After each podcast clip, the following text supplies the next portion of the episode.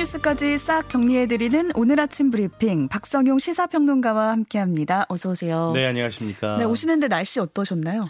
아직 비가 오진 않고 있고요. 음. 잔뜩 흐리기만 하더라고요. 네, 곧 예. 비가 오겠네요. 곳곳에. 예, 그럴 것 같습니다. 네, 우산 챙기셔야겠습니다. 먼저 코로나 상황부터 보겠습니다. 신규 확진자가 사흘 연속 7만 명대를 기록했는데 전파력이 가장 센 것으로 알려진 BA2.75 변이 확진자 한 명이 추가로 확인됐다고요? 네, 그렇습니다. 우선 어제 발표된 코로나 신규 확진자 수는 7만 천여 명인데요. 일주일 전보다는 3만 천여 명이 늘어나서 1.81배고요. 2주 전과 비교하면 5만 2천여 명이 증가한 3.84배로 이 더블링에는 약간 못 미치지만 확산세는 여전합니다. 오늘 발표될 신규 확진자 수 역시 7만 명 안팎이 될 것으로 예상이 되고 있습니다. 이런 가운데 전파력이 가장 빠르고 세다고 알려진 BA2.75 일명 켄타우로스 변이 감염 환자가 또 나왔는데요. 네. 충북에 거주하는 30대로 지난 5일 인도에서 입국한 뒤에 7일에 확진이 됐는데 2주 만에 뒤늦게 감염자로 확인이 됐습니다. 음. 앞서 지난주 첫 사례로 소개된 인천 사는 60대는 이 확진일도 더 늦고 최근 해외에 나간 적도 없어서요. 이번 충북의 확진자가 켄타우로스의 첫 유입 사례일 가능성이 높은 상황입니다. 예. 이에 따라서 켄타우로스가 이미 지역 사회로 퍼졌을 것이라는 우려가 나오고 있는데요. 당국은 접촉자 4명 등에 대한 역학조사를 벌이고 있습니다. 네, 큰일입니다. 현재 사용 중인 코로나 먹는 치료제와 또 주사제가 지금 유행하는 우세종 변이에도 좀 효능이 있다 이렇게 확인이 됐다고요. 네, 그렇습니다. 국립보건연구원이 국내에서 사용 중인 코로나 항바이러스제 세 종을 가지고 이 오미크론 하위 변이 효능을 분석을 했습니다. 그 결과 이 먹는 치료제인 팍스로비드와 라게브리오 또 주사제인 베클로리주 모두가요. 이 오미크론 하위 변이 내종에 대해 기존 바이러스와 비교했을 때 바이러스 증식 억제 효능을 유지했습니다. 음. 관련해서 권준욱 국립보건연구원장은요, 세포 수준의 실험이긴 해도 실제로 치료제가 확진자에게 적기에 투여할 때 마찬가지로 효과가 있을 것으로 예상한다고 말했습니다. 자, 이런 가운데 새롭게 등장한 BA2.75에 대해서는 현재 효능 분석 실험이 진행 중에 있습니다. 네, 변이에는 효과가 있을까라는 궁금증이 많았는데 네. 어쨌든 확인이 됐네요. 또 코로나 감염되는 것도 문제지만 그 이후에 뭐 잔기침을 한다든지 음. 후유증을 겪고 계신 분들이 많거든요. 맞습니다. 정부가 코로나 후유증 관리 대책을 좀 마련하기 위해서 조사에 착수한다고요. 네. 이 사업은 소아 청소년을 포함해서 대규모 후유증 환자군에 대한 장단기 관찰과 심층 조사 연구인데요. 임상 환자군에 기반해서 양상 원인 규명과 함께 치료 가이드라인 마련 연구 등도 진행이 될 예정입니다. 네. 앞서 정부의 의뢰로 대구 지역 코로나 확진자를 대상으로 후유증 여부를 조사한 연구에 따르면요. 내원 환자 170명 가운데 129명, 그러니까 76% 정도가 확진된 뒤에 1년 동안 한 개 이상의 후유증이 생겼습니다. 예. 이 완치자 130명 가운데 80%는 완치 후에도 폐렴 증상을 보였다는 연구도 있고요. 음. 후각, 미각 같은 감각 이상이나 기억 감 퇴, 우울감 등 이 정신적인 피해를 호소하는 환자도 있었습니다. 정부는 체계적인 연구와 함께 후유증 치료를 위한 기준을 만들겠다는 계획인데요. 8월 말에 본격적인 연구에 착수할 방침입니다. 네. 또 안타까운 소식인데요. 유해동물 수렵 활동을 하던 수렵자가 다른 수렵자를 멧돼지로 좀 착각해서 총을 쐈는데 그 네. 자리에서 숨졌어요. 네. 경남 양산경찰서는 멧돼지 포획 활동 중에 사람을 멧돼지로 착각해서 엽총을 쏴 숨지게 한 혐의로 A씨를 조사 중이라고 밝혔는데요. 네. 이 A씨는 지난 20일 밤에 양산시 하북면의 한 야산에서 멧돼지를 포획하다가 이또 다른 곳에서 멧돼지를 포획하고 있던 B씨를 착각해서 엽총으로 쏜 혐의를 받고 있습니다. 음. 총소리와 함께 사람이 쓰러져 있는 것을 확인한 인근 주민이 119에 신고했는데 B 씨는 현장에서 숨졌습니다. 음. 아, A 씨와 B 씨는 각각 경찰에 총기 출고 신고를 한 뒤에 유해동물 수렵 활동에 나선 것으로 알려졌는데요. A 씨는 일단 경찰 조사에서 멧돼지인 줄 알고 총을 쐈다고 진술한 것으로 전해졌고요. 네. 경찰은 정확한 사고 경위를 조사 중입니다. 이게 한 번 있었던 일이 아니잖아요. 맞습니다. 이 멧돼지 5인 총격 사고는 해마다 되풀이되고 있는데요. 네. 올 4월에 택시 기사로 숨지게 한 사건도 있었는데 자격기 기준 강화 등의 대책이 필요하다는 지적이 나오고 있습니다. 아, 그리고 야간 사냥 시에 사냥개 동행을 의무화해야 한다는 지적도 나오고 있는데요. 이번 사건에서는 A 씨와 숨진 B 씨 모두 사냥개를 동행하지 않았다고 합니다. 음. 이 사냥, 사냥개 동행을 의무화하면 이 사냥개가 먼저 포획물을 확인하고 총을 쏘기 때문에 5인 사격에 따른 인명 피해를 줄일 수 있을 것으로 전문가들은 이야기하고 있습니다. 네, 반복되는 사건인 만큼 좀 대책 마련이 필요해 보입니다. 그렇습니다. 정부가 올해 세제 개편안을 확정했는데요. 내년부터 직장인들의 소득세 부담이 많게는 80만 원 남짓 줄어든다고요. 네, 그렇습니다. 정부는 매년 7월 말에 다음 해부터 적용할 세법을 모아서 세제 개편안을 내는데요. 이 올해는 윤석열 정부의 첫 해인 만큼 새 정부가 추구하는 세제 정책의 큰 그림을 담았습니다. 아, 이번 세제 개편의 두 가지 큰 방향성으로는요, 경제 활력 제고와 민생 안정을 들었는데요. 이 먼저 민생 안정을 위해서 6% 세율이 적용되는 소득세 과세 표준, 과표 기준 이 1,200만 원 이하 구간을 1,400만 원 이하로 또 15% 세율이 적용되는 1,200만 원에서 4,600만 원 이하 구간을 1,400만 원에서 5천만 원 이하로 각각 200만 원, 400만 원 올리기로 했습니다. 네. 이 소득세 과표 상향 조정은 주로 근로자 계층에 대한 감세를 의미하는데요. 세법 개정 발효 시점 기준으로 보면 2008년 이후 15년 만에 그동안 오른 물가 상승분을 반영하는 조치입니다. 이런 소득세법 개정을 모두 반영할 교두에 소득세 부담이 많게는 83만 원 정도 줄어드는데요. 이 물론 실제 감세 효과는 개인별로 차이가 있겠습니다. 네, 내년부터 시행이 되는 거고요. 네. 이 소득세뿐 아니라 종합부동산세, 그러니까 종부세라고 하죠. 변화가 있습니다. 네, 그렇습니다. 정부가 고가 주택에 부과하는 종합부동산세 기준을 주택 수에서 가액으로 전환하기로 했습니다. 음. 이 세부담 급증을 막기 위해서 도입된 세부담 상한도 주택수와 상관없이 고정되고요. 이 종부세 기본 공제 금액도 높이기로 했습니다. 어, 주택수와 상관없이 유주택자의 주택 관련 세금 부담이 크게 줄어들 것인데요. 이런 종부세 개편안이 적용될 경우에 종전과 비교해서 이 조정 지역 다주택자의 보유세 부담은 70%, 1주택자의 보유세 부담도 절반 수준으로 줄어들 것으로 보입니다. 네, 주택 수가 아니라 주택 금액으로 세금을 매기겠다 이런 네. 뜻으로 보입니다. 네. 또 생활에 어려움을 겪고 있는 청소년을 위해서 현재 55만 원의 생활 지원금이 나가고 있었는데 네. 다음 달부터는 65만 원으로 인상이 된다고요? 네, 그렇습니다. 아, 다음 달부터 예, 말씀하신 대로 위기 청소년 특별 지원 생활 지원금이 월 55만 원에서 65만 원으로 10만 원 오르고요. 네. 만 9세에서 24세 이하의 저소득 여성 청소년 생리용품 지원금이 이달부터 만 월 12,000원에서 13,000원으로 1,000원 인상됩니다. 아, 그리고 정부는 지난해 9월 위기 청소년 특별 대상 범위를 만 9세에서 18세에서 24세로 늘려서 이 생활이나 학업 등을 지원하고 있는데요. 올해부터는 교과목 학원비와 문화체험비도 추가했습니다. 음.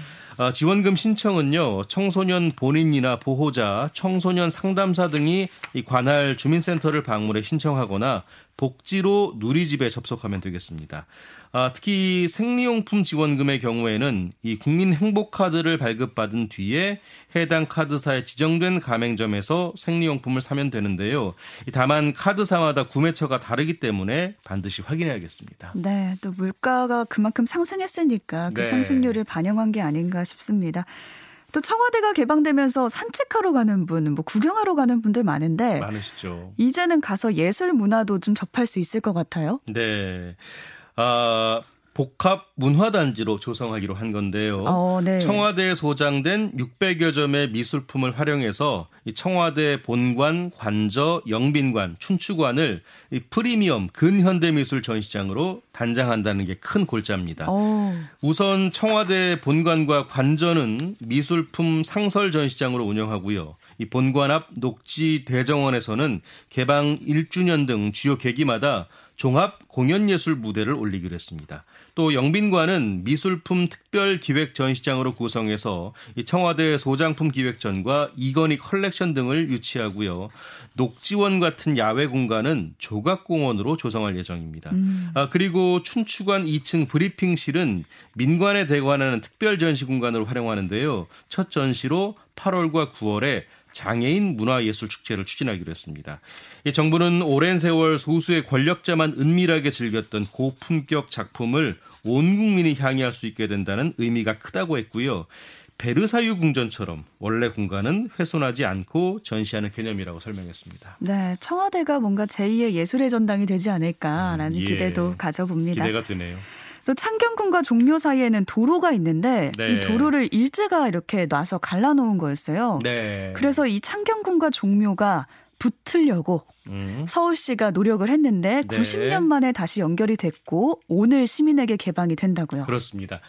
아, 참고로 종묘와 창경궁은 담장을 사이에 두고 숲으로 이어져 있었는데요. 네. 1932년 일제가 종묘 관통도로 그러니까 지금의 율곡로를 새로 내면서 단절이 됐습니다. 음. 이 풍수지리상 북한산의 주맥이 창경궁에서 종묘로 흘렀는데 일제가 중간에 도로를 만들어서 끊어버린 거죠. 네. 이에 서울시가 서울의 역사를 바로 세우고 문화적 품격을 높이겠다면서 2011년 5월에 보건공사에 들어갔고요. 12년 만에 마무리가 돼서 어. 오늘 그 연결로가 개방이 됩니다. 네. 이 창경궁과 종묘 사이 궁궐 담장과 북신문도 최대한 원형 그대로 복원을 했고요. 궁궐 담장에는 공사 중에 발굴된 옛 종묘 담장의 석재와 기초석을 30% 이상 재사용했다고 합니다. 음. 아, 다만 담장, 당장, 궁궐 담장길에서 북신문을 통해서 종묘와 창경궁으로 드나들 수는 없는데요. 음. 이 창경궁과 종묘의 관람을 위한 내표 시스템이 통합되지 않았기 때문입니다. 이 부분은 서울시가 문화재청과 협의 중에 있다고 합니다. 네, 12년 만에 연결이 네. 됐는데 한번 꼭 가봐야겠습니다. 또 대검찰청이 서민 다수가 피해보는 경제 범죄에 대응하라 이렇게 전국 일선 검찰청에 지시를 했다고 하는데요. 네. 어떤 내용인가요? 여러 사람을 상대로 한 대규모 경제 범죄 때문에 이 청년과 서민의 피해와 고통이 크고 국가 경제에 대한 부정적인 영향도 심각한 수준이라는 게 검찰의 판단인데요. 특히 이렇게 심각한 수준이 된 건 과거 이들 범죄자에게 이 지나치게 가벼운 형이 선고되거나 범죄 수익을 제대로 박탈하지 못해서 범죄는 결국 남는 장사다라는 음. 이 그릇된 인식에 따른 것으로 보인다고 설명을 했습니다. 네. 이에 따라 검찰은 향후 수사 과정에서 범죄 형의 입증은 물론이고요. 이 파산이나 가정 붕괴 같은 2차 피해가 발생했을 때 양형 자료에 적극 포함해서 중형을 끌어내기로 했습니다. 또 영장 실질 심사 과정에서는요 피해자에게 피해 상황을 직접 진술할 기회도 부여하기로 했습니다. 자 이런 가운데 검찰이 이 불법 사금융, 유사수신, 불법 다단계 같은 민생 침해 금융 범죄를 집중적으로 단속했는데요. 이 상반기에만 총 800여 건, 2천여 명을 검거했습니다. 범죄 종류별로는 불법 사금융이 500여 건, 1천여 명으로 가장 많았습니다. 네. 또 강원 춘천에 있는 레고랜드에서 또다시 놀이기구 멈춤 사고가 발생했습니다. 네. 어, 올해 5월 개장 이후 벌써 다섯 번째 사고입니다. 5월 개장이면 지금 두 달 된 거잖아요. 네, 그렇습니다. 어제 오후 1시 10분쯤 레고랜드 타워 전망대 놀이기구가 상공 25m 지점에서 멈췄고요. 음. 이용객 19명이 공중에 고립되는 사고가 발생했습니다. 이 소방 당국은 고가 사다리 차량을 이용해서 아이들부터 차례로 구조해서 약 2시간 만에 구조를 완료했는데요. 예, 다행히 다친 사람은 없었습니다. 레고랜드 측은 시스템 오류로 사고가 난 것으로 보고 정확한 원인을 파악하고 있습니다. 네, 아파트 10층 높이에서 2시간 가량 머무르게 된 건데 얼마나 무서웠을까 싶네요. 네. 또 액상형 전자담배가 일반 궐련 담배에 12배에 해당하는 초미세먼지 배출을 한다. 이런 연구 결과가 나왔어요. 네, 그렇습니다. 질병관리청이 국내에서는 처음으로 간접 흡연 실외 노출 평가를 노출 평가를 실시해서 그 결과를 공개했는데요. 네. 이 담배 연기나 에어로졸이 이동하는 것을 카메라로 촬영을 해서 공기 중에 미세먼지와 초미세먼지 black carbon 등을 측정을 했습니다. 검사 결과 액상형 전자담배의 초미세먼지 배출 농도가 한 개비당 17만 2,845 마이크로그램으로 나타났는데요. 네. 궐련 담배의 12배에 달했습니다.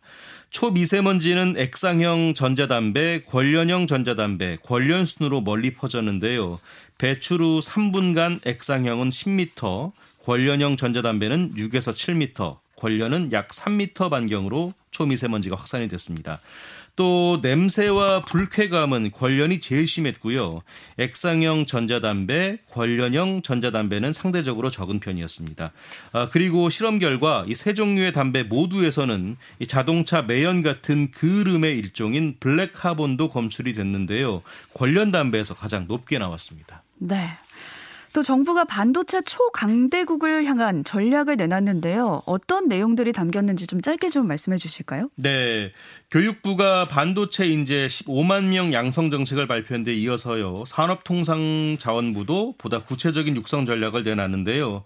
어, 주요 내용만 짧게 말씀드리면 우선 오는 2016년까지 기업들이 반도체에 340조 원을 투자하도록 기술 개발, 설비 투자에 대한 세제 혜택을 확대하고요. 네. 어, 아울러서 어, 시스템 반도체의 시장 점유율을 현 3% 수준에서 오는 2030년 15%로 높이고요. 소재, 부품, 장비 자립화율도 현재 30% 수준에서 50%로 높이는 목표도 수립을 했습니다. 네.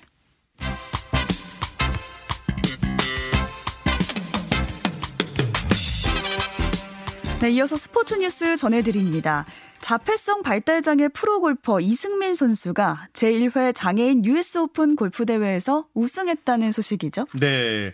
장애인 US 오픈은 이 미국 골프협회가 올해 창설한 신설 대회인데요. 네. 각기 다른 장애를 가진 세계 각국의 골퍼 78명이 출전을 했습니다.